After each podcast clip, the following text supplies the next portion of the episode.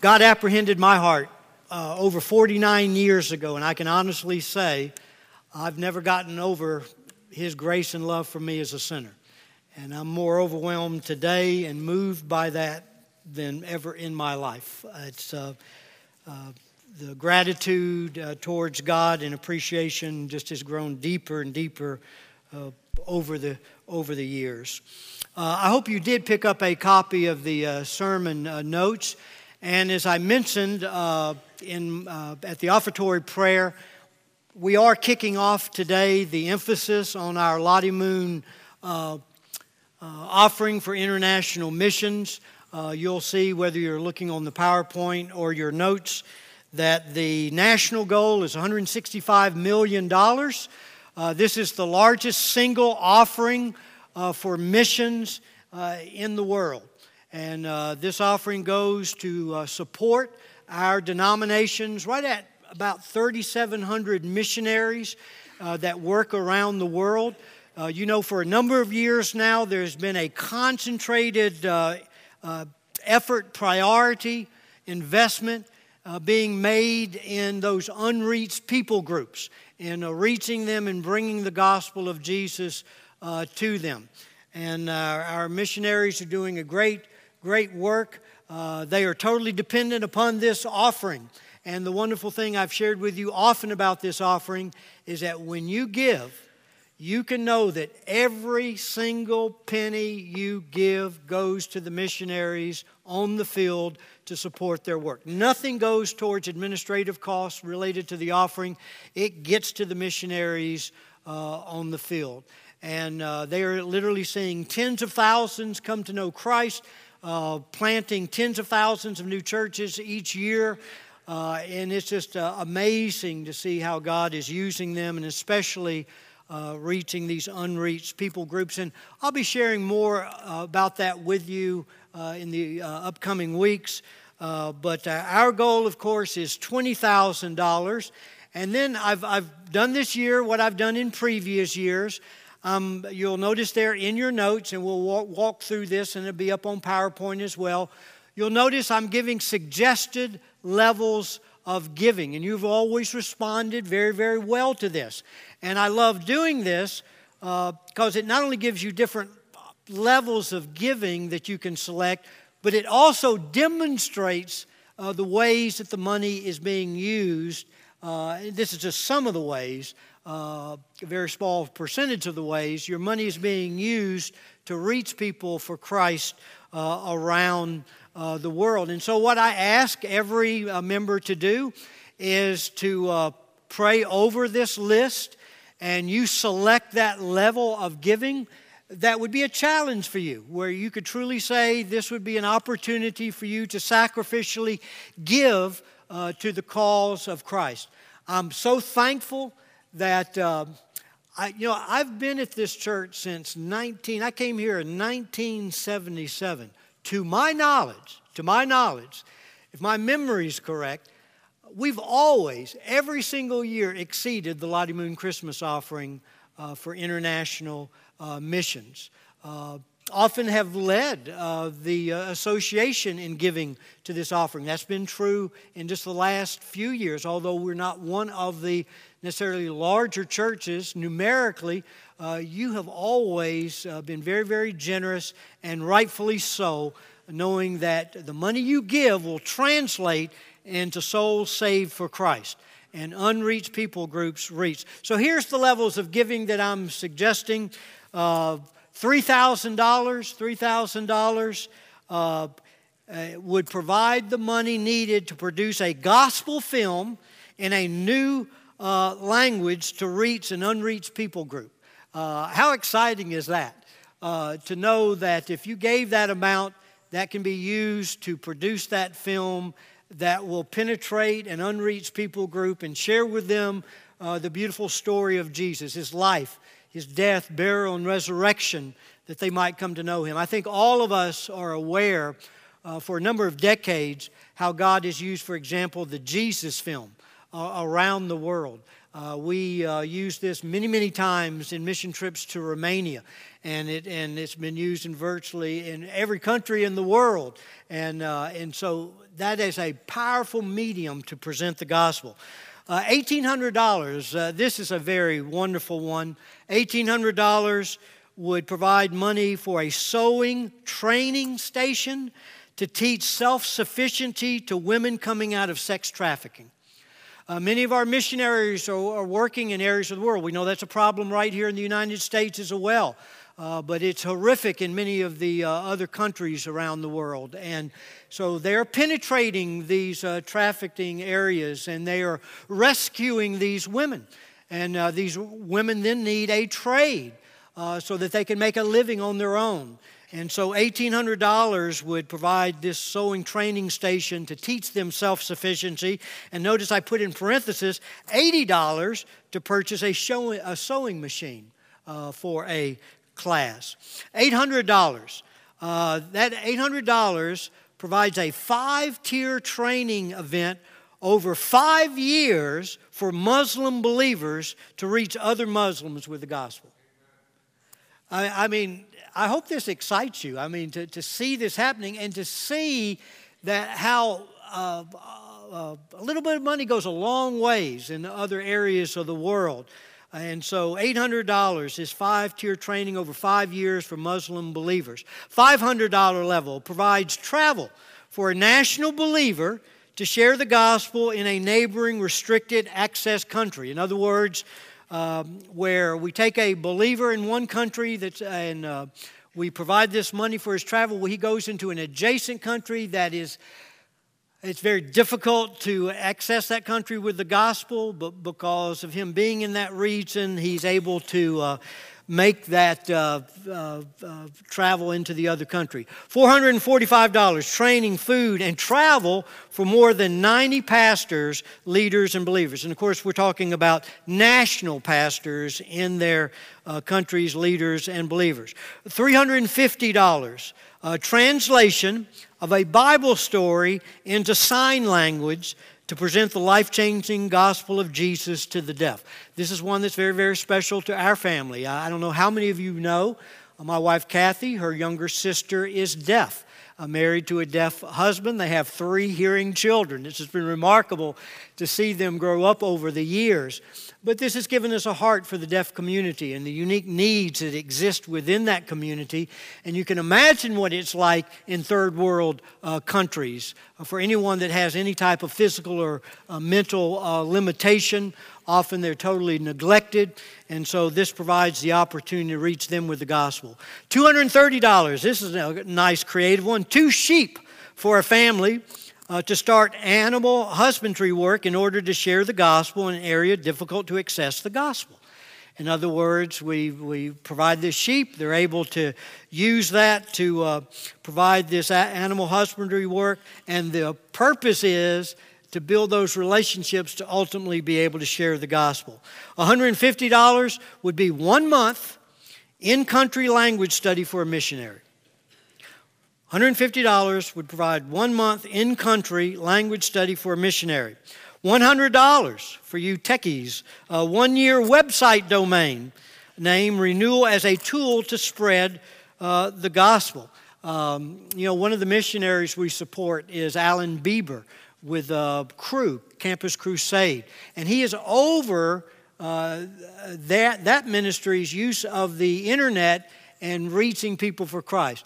And I'm just astounded every time I have an opportunity to meet with Alan and to hear a report how God is using the internet to bring people to Christ in countries we otherwise could not get into.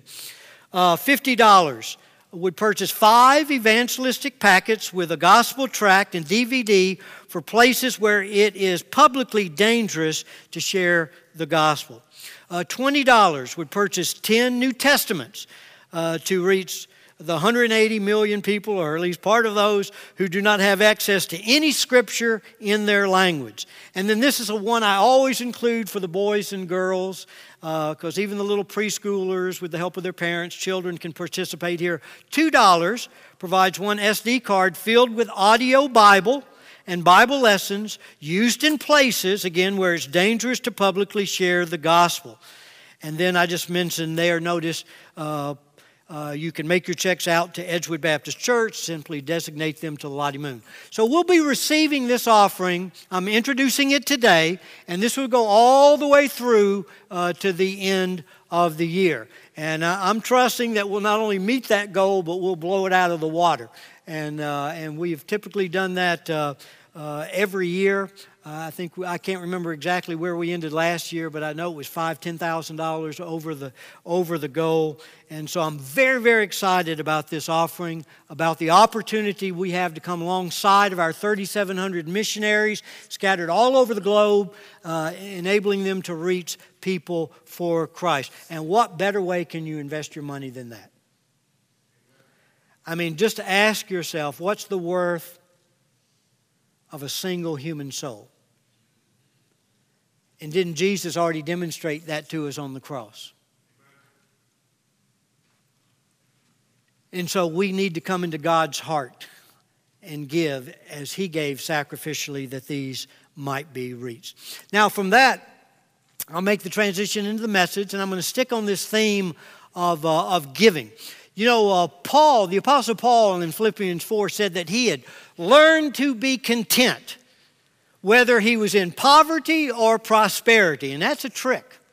Uh, that, that takes some uh, uh, years of living. And he acknowledged that. He didn't say he arrived at this overnight. He says, But I have learned over the years how to be content, whether in poverty or poster- uh, prosperity, uh, in any and all circumstances. Well, we also need to learn how to give and how to give according to God's instructions, whether we are sort of down and out or whether we would be a person of means. And it's fascinating how the Bible gives specific instructions to sort of both groups of people. And that's what I simply want to do today in the brief moments I have. And I trust this will challenge all of us, wherever we might be in our life circumstances, that God, yes, wants to teach us to give as He gave, and that should be reflected in our giving uh, to the cause of Jesus Christ. So, first, let's look at uh, God's financial counsel uh, when I'm down and out. And the first truth is, I'm to rejoice in my wealth in Christ. Rejoice in my wealth in Christ. James 1 9. Now, in a moment, I'm going to have you turn to 2 Corinthians 8, but let me read for you James 1 9. Very simple verse. It says, But let the brother of humble circumstances, and in the context, it's referring to material means, but let the brother of humble circumstances glory in his high position. God says, even when I hit hard economic times, I am still to rejoice. Why? Because I possess spiritual riches that can never be taken from me. You know, I think of the Hebrew Christians. What an incredible example of this in Hebrews 10. Uh, as a result of persecution, they literally lost everything they had. Their property was taken from them by the Roman Empire, their accounts, their money. I mean, they, they, they went from being people of significant means, many of these Hebrew believers, to utter and absolute destitute poverty in a moment because of persecution from the Roman Empire. And this is what it says in verse 34 about how they responded. Listen, it's amazing. When all your belongings were seized, were apprehended, taken from you, you endured your loss gladly. Wow. Why? Listen, because you knew that you still possessed something much better which would last forever. And what a great example of seeing impoverished believers rejoicing in their wealth in Christ and not becoming down in the mouth. Look at the key truth, the key truth there in your notes. Look on difficult financial circumstances as an opportunity to demonstrate that true joy is not found in material possessions, but in possessing Christ. See, see your hard economic times as an opportunity to display to the lost, to those that you come into contact with, that your joy your contentment doesn't rest on possessions, material possessions, but on your possession of Jesus Christ. And yes, you may be going through a very difficult, hard time right now, but you rejoice in that possession that can never be taken from you, that eternal treasure that is yours in Christ.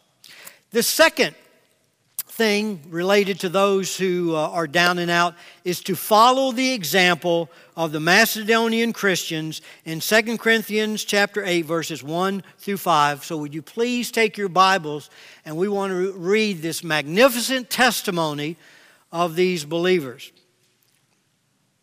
Now before we read it, uh, let me give you just a little bit of background. There was a famine in the region of Judea, uh, where, of course, the capital city of Jerusalem.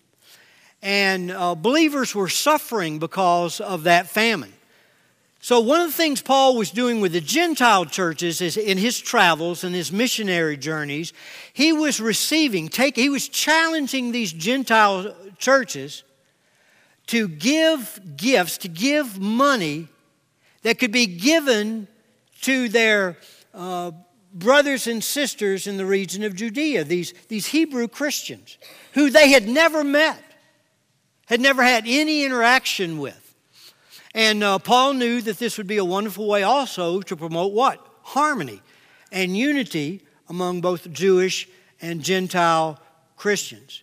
Now, uh, this church in Macedonia that is being referred to, and we'll see this in a moment, they were in tough economic times, and that is an understatement. Uh, the language that is used in this text, uh, and there are different words in the Greek that would relate to uh, being poor, or experiencing poverty. Uh, the word here is the most extreme. In other words, they were experiencing destitute poverty. Uh, they were struggling just to find enough to survive, to food for their families. And the, and the reason was, again, persecution.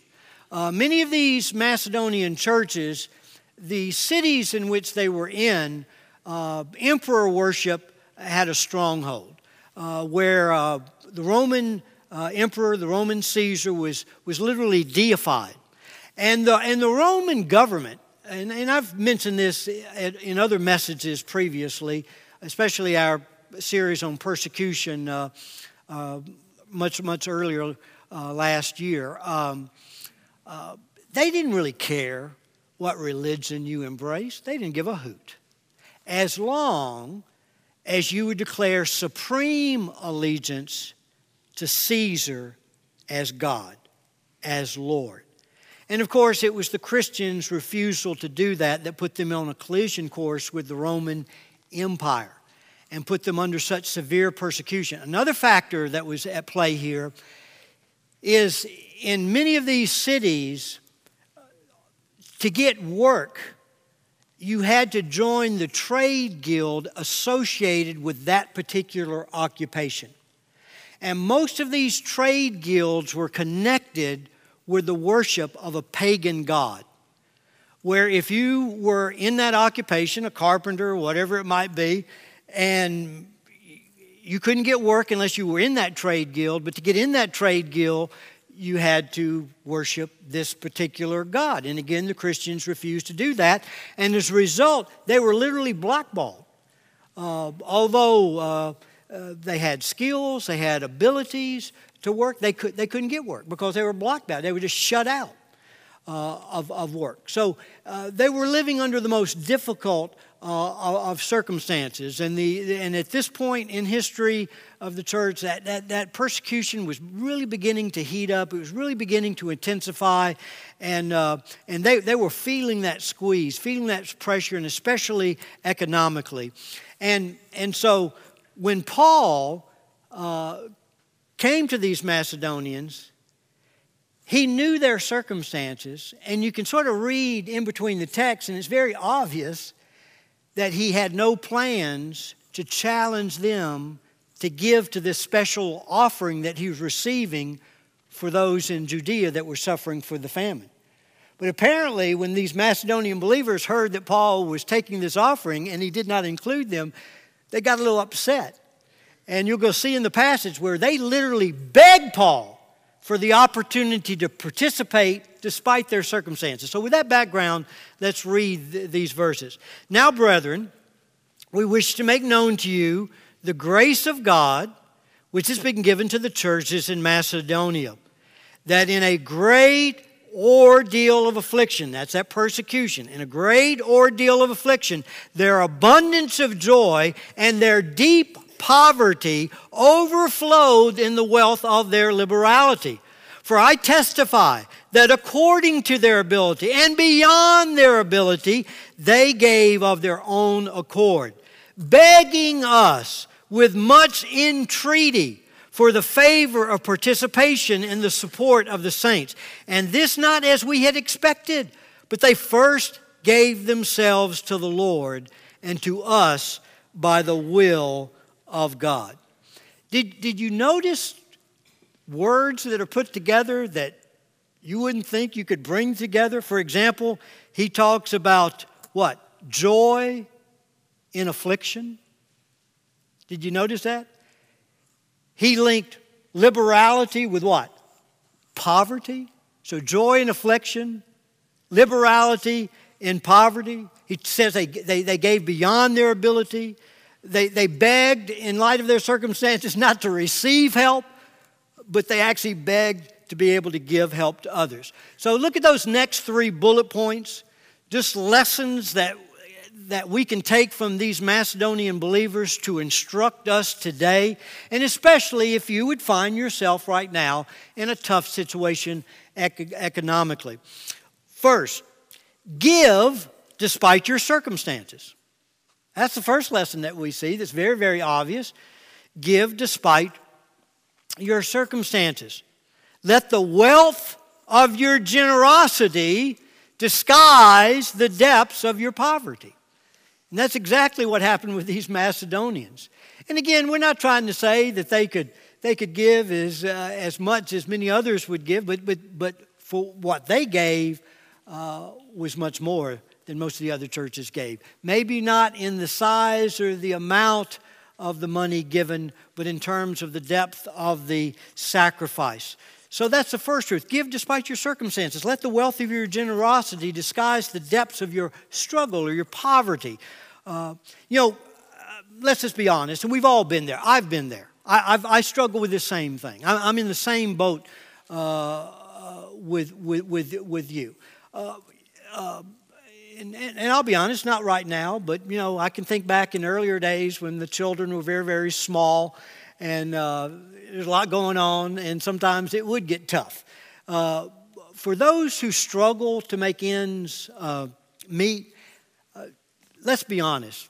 It's easy to say, you know, if I only had more, I would give to the cause of Christ. But this scripture, let's be honest, also challenges that thinking. Despite being persecuted, despite being in the depths of poverty, the Macedonian Christians overflowed with the wealth of liberality. Matter of fact, when you think about it, their giving actually put their lives in jeopardy. In other words, they gave away what they could not afford. See, typically when we give, right, and this is appropriate, we're, we're giving out of discretionary funds. In other words, you know, we have our basic needs that need to be met and obligations, and then, uh, you know, you'll have some discretionary funds that you can, then you have a choice how you're going to utilize those funds. Well, these Macedonian believers, they didn't have discretionary funds. Anything they had, they needed to survive. So that's what I mean by their giving actually put their lives in jeopardy. Uh, and, and, and it would be very tempting to say, well, that's so foolish. How impractical. How reckless. And especially, you know, if there's a family and there's, there, there's children in, involved. But we must remember that God's ways are not our ways. One of the Macedonian, and let me explain it this way one of the Macedonian churches being referred to in 2 Corinthians 8 was the church at Philippi, to whom Paul, of course, wrote the letter of Philippians. In the fourth chapter of Philippians, the Apostle Paul thanks the church for their giving to him, supporting him as a missionary to take the gospel in his uh, missionary journeys. And in verse 17, this is you wrote, listen very carefully, just a little short verse. He says, responding to their gift, not that I seek the gift itself. I mean, he, he expressed appreciation, gratitude, but he says, not that I seek the gift itself, but I seek for the profit which increases to your account. Fascinating little phrase. He says, I seek the profit which increases to your account. In the Greek text, that phrase was used in the money markets of their day, in the money markets of their day, to indicate the interest that would accumulate to a person's personal investment account.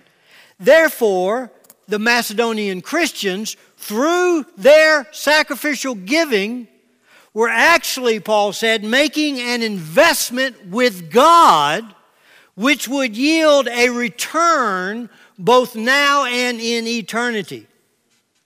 So when you look at it that way, well, maybe their giving was not so foolish, was not so impractical, was not so reckless as they were trusting God, leaning on God, believing God would be true to His word. So that's the first truth. Uh, give despite your circumstances. Look at the next bullet point. Give enthusiastically. Give enthusiastically. Let the spontaneity, the, the spontaneity of your giving preclude the need to be asked. Again, you would think the Macedonian believers would be begging for someone to help them. You would think when they were asked to give, they would excuse themselves because of their dire circumstances, and everyone would understand. No one would be offended. No one would be understand. They would say, "Yeah, yeah, we, we understand." Like I said, it it seems obvious. Paul wasn't even initially planning to ask them to participate.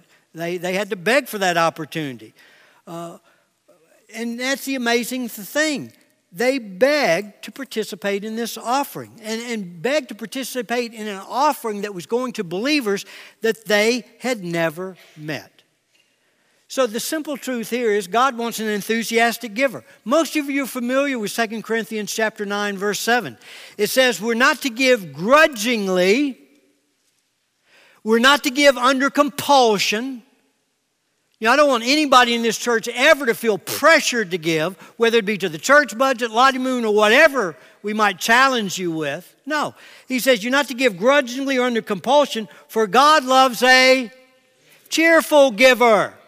He wants your giving not to be so much out of duty, but delight, delight on who He is, what He's done for you, and your giving as an expression of that delight in Christ and your gratitude for who He is and what He did for you. Look at the next bullet point give knowing you cannot outgive God. Give knowing you cannot outgive God.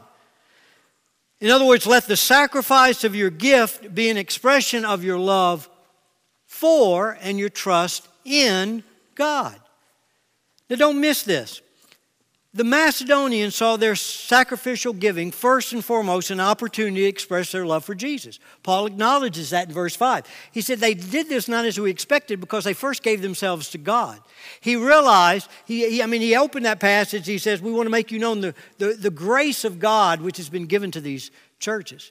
In other words, as they gave themselves to God, they just knew the outpouring of God's grace in them, and they became a channel to extend and express that grace to others, whether it's through the demonstration of Jesus in their lives, through their giving, through their liberal in uh, difficult circumstances, uh, to put Him on display.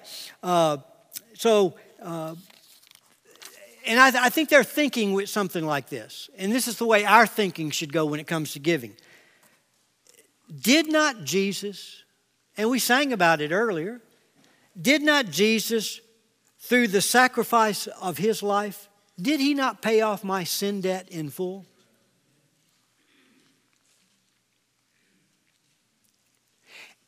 And then did he not credit to my spiritual bank account every bit of his righteousness? Did he not do this to reconcile me to God and give me the gift of eternal life? Now, when you ask those questions, I think there's only one answer. Therefore, no gift ever could be too extravagant or no sacrifice too great for him. Right? The Macedonians simply saw their economic adversity as an opportunity to demonstrate their love for Jesus and their trust in Jesus. In other words, would they believe their master? Look at listen to this wonderful promise in Luke 6, verse 38. You're familiar with it. Give and you will receive. Give and you will receive. Your gift return to you full pressed down, shaken together to make room for more, running over and poured into your lap. The amount you give will determine the amount you get back. Now, this isn't the prosperity gospel. Sometimes that amount you get back, that might be in eternity. That might be where you get the dividends on your investment. You can know God will be faithful to meet your needs here. And that's where we just trust God. But the point is, you can trust Him you can trust him. Uh, there are other verses, I, I, wish we had time in 2 Corinthians 8 9, where he talks about, hey, God is able. God is able to give you sufficiency for everything you need, and not everything you need, but to give so that you can give to others as well. So it comes down to seeing giving as an expression of our love and an opportunity to trust Him. Now let's turn our attention in the brief time that we have left on God's financial counsel when I'm prosperous when I'm prosperous. prosperous.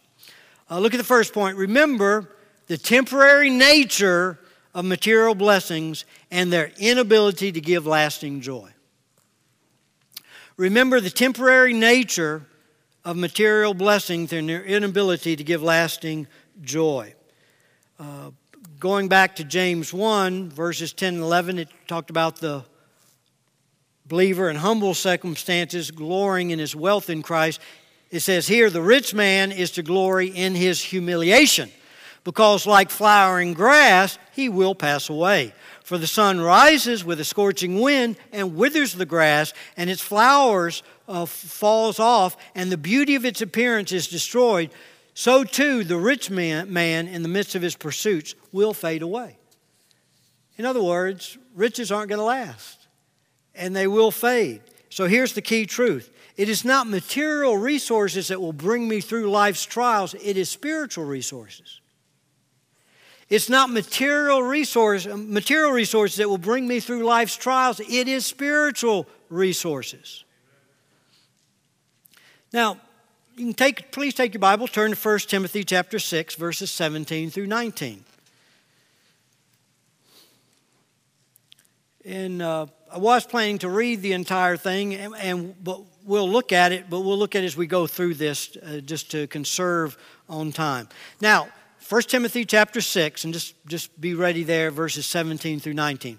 Now, here's the thing you need to understand. Keep in mind that the standard of living enjoyed by most of us right here at Edgewood would make us rich in the eyes of Timothy's congregation, to whom this charge was originally directed when the Apostle Paul refers to the rich in verse 17, he's not just talking about those with the most expensive homes or properties or the largest bank accounts. To be rich is to have, now, this is, this is how I think they would have defined rich in Bible days. To be rich would be to have more than the essentials of food, clothing, and shelter. In other words, it goes back to something I said a moment ago In today's terminology, it would be to have discretionary funds that you are totally free to use in any way that you want, knowing that all your other needs and obligations are met. So that, that's sort of, I think, how the Bible would actually define the rich those whose basic needs are met, obligations are met, and then you're holding in your hand discretionary funds that you can utilize and make a decision on any way that you uh, desire. Uh, so look at, look at these bullet points related to the rich. Number one, never confuse self worth with net worth. And that's a problem in our day and age here in the United States of America. Never confuse self worth with net worth. Verse 17 reads Instruct those who are rich in this present age not to be conceited. The word conceited in this context refers to exalting oneself and looking down in contempt on those lower on the economic ladder. This ver- these verses are not in your notes, but listen to these verses from Deuteronomy chapter 8 from the uh, paraphrase, the message. It says, Make sure that when you eat and are satisfied, build pleasant homes and settle in, and watch your standard of living go up and up. Make sure you do not become full of yourself and your things so that you forget God. If you start thinking to yourselves, I did all this and all by myself, I'm rich, it's all mine. Well, think again. Remember that God, your God, gave you the strength to produce all that wealth. 1 Corinthians chapter 4 verse 7. What are you so puffed up about?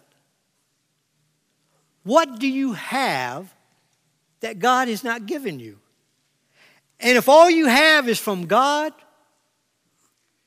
why act as though you're so great and as though you accomplished something on your own? So, who gives the strength to give wealth? God.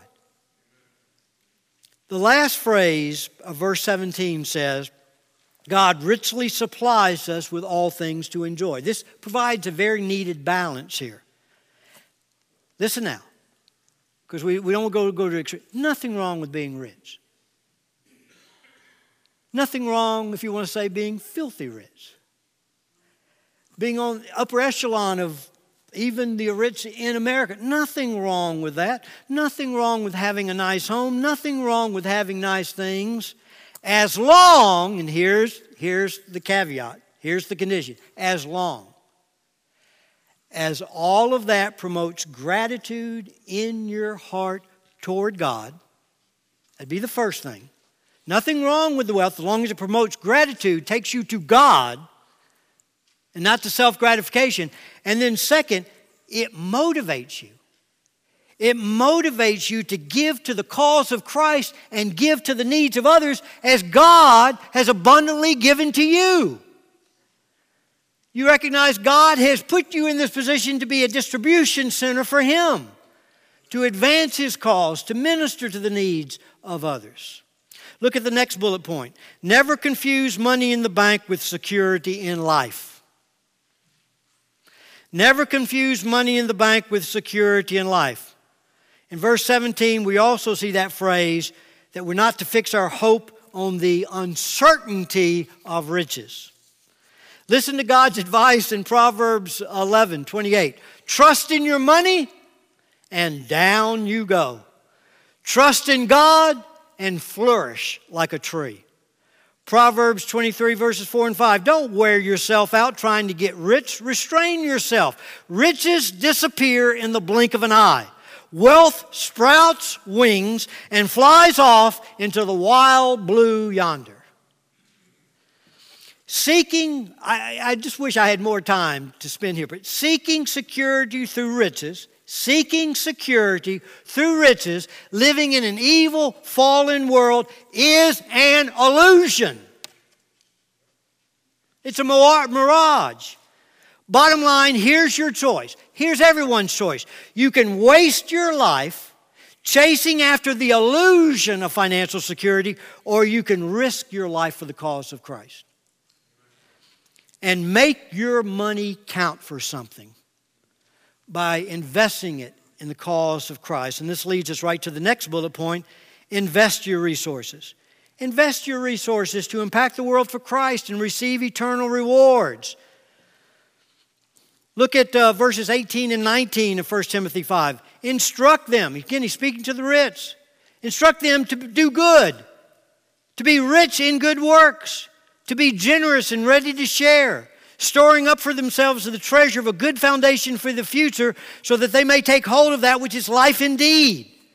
The words do good are the translation of a Greek word which literally means to do what is qualitatively good and to act for someone else's advantage, not your own advantage. In other words, when the many appeals come your way for money, for you to give, and we all get those, you're inundated, phone, mail.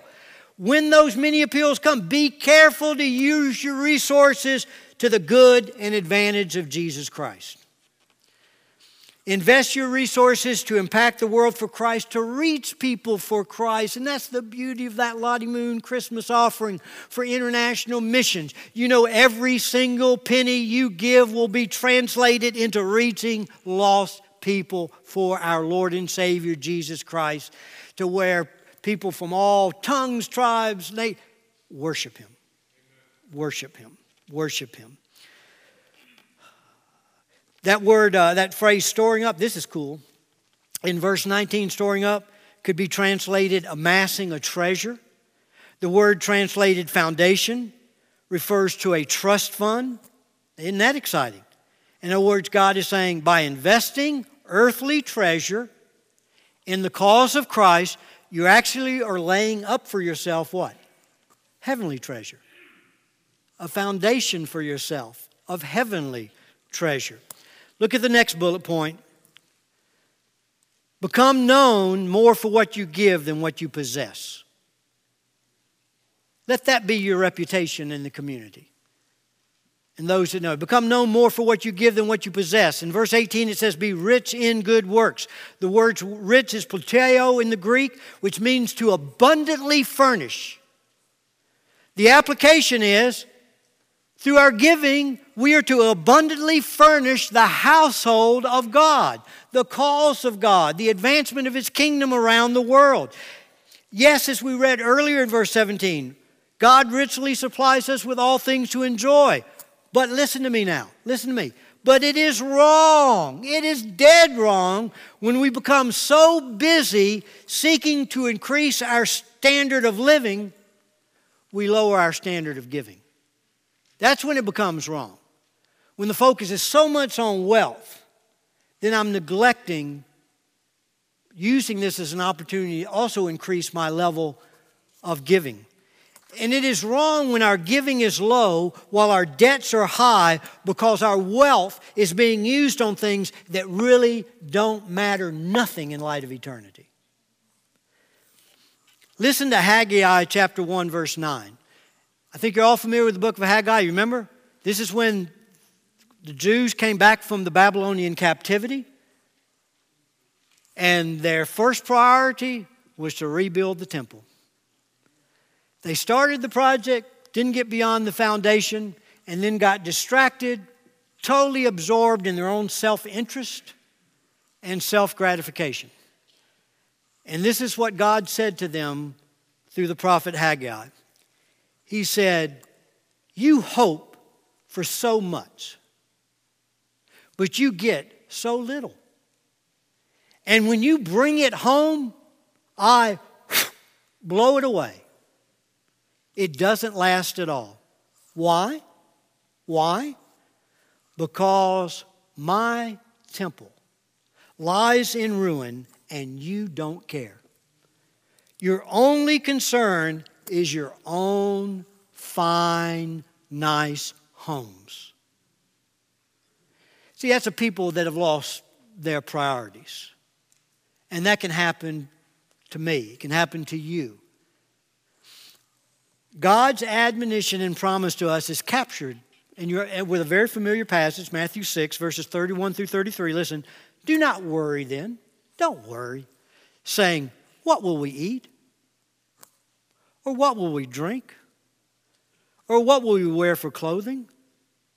For the Gentiles, in other words, unbelievers, they eagerly seek all these things. For your heavenly Father knows that you need all these things. And the inference is knowing the need, He's provided the need because of His love for you. But then He says, here's the key. But seek what? First, His kingdom and His righteousness, and all these things will be what? Added to you. God says, you keep your priority right. You ensure that I'm your first love. That you're submitted to my authority, to serve my agenda, to seek my approval in all things, and especially in this area of the handling of your finances and giving. And if you will make me first, all these things will be added to you. Look at the next bullet point give sacrificially, not merely out of surplus funds. Give sacrificially, not merely out of surplus funds. Verse 18 says we are to be generous and ready to share. Look at the next bullet point become personally involved in the work of Christ. The end of verse 18 says we're to be ready to share. That phrase, ready to share, derives from the common New Testament word for fellowship. And this is very important. Don't miss this. In other words, when you give to the cause of Christ, he's saying it's not to be done in a cold, detached manner. God describes that you become personally involved with the gift. He just doesn't want you to just throw money at something and that's all that you do. No, He wants you to be an active participant in the life of the church, an active participant in the advancement of the gospel. What God wants more than anything else is not your money, He wants you. He wants your heart. He wants your life totally surrendered to Him and the cause of Christ. And then, very, very quickly, I just have time to, to, to just complete uh, the notes, but these next three points are so important. I thought it would be important just to conclude with several points related to sacrificial giving because notice, both the down and out and the prosperous are all both challenged to practice sacrificial giving. First bullet point sacrificial giving is an act of worship which reveals the worth I place on my relationship with Jesus Christ. Matthew 6 20, 21 says, For where your treasure is, there will be your heart. Whatever has your heart is going to have your money. Whatever your, has your heart's going to be reflected on how you use your money. If Jesus is your first love, greatest passion, the advancement of the gospel, other people coming to know Christ, that's going to be seen in your money. That's going to be seen on how you do utilize those discretionary funds. Look at the next bullet point. And I've always loved this truth. Sacrificial giving is an investment which yields eternal dividends. The amount of my return is not determined by the size of my gift, but the depth of my sacrifice. Matthew, Mark 12, that's the, the example of the little, little widow. They, gave her a couple of pennies, and, and he turned to his disciples and said, She just gave more than everybody else has given all day here at the temple. And do you understand what this does? It puts us on equal footing before God. See, you had those impoverished, poor Macedonian believers. You had the rich at Timothy. It puts them all on equal footing when it comes opportunity to have rewards in heaven. Because God doesn't reward on the size of the gift, but the depth of the sacrifice. It will be very, very interesting when we get to heaven and God begins to give out rewards. Very, very interesting uh, as he levels things out. As he levels things out. Uh, and then that last bullet point sacrificial giving is a spiritual barometer which determines if God can entrust me with spiritual resources. Luke 6 11. And if you are untrustworthy about worldly wealth, who will trust you with the true riches of heaven? In other words, this is one of, the God, one of the tests that God uses to see if He can trust you with spiritual resources and to distribute those resources to others. Are you being faithful in the way that you handle your financial resources? as we close, of course, didn't we, haven't we seen all this lived out in our Lord Jesus Christ? 2 Corinthians 8 9 says what? For you know the grace of our Lord Jesus Christ, that though he was rich, yet for your sake he became what? Poor, that through his poverty you might become rich. So, right now, I know, it's been a message on giving, but right now we're going to end on a note of praise because I hope that's where this message has led us to Jesus. And we give because of who He is and what He's done for us. And so I, I want us with all our hearts to worship Him right now in this closing uh, praise uh, chorus. Uh, Great are you, Lord. And as this is being sung, I'll remain right here. If anyone has a decision of any nature, desire to unite with the local church here at Edgewood, or uh, share a, a, recent profession of faith, as you put your trust in Jesus, as we can help you uh, down that pathway of growth. So I'll remain here if anyone has a decision, but I want us with robust hearts uh, to sing this out in praise to our Lord as we close our service today. So please stand as we do this.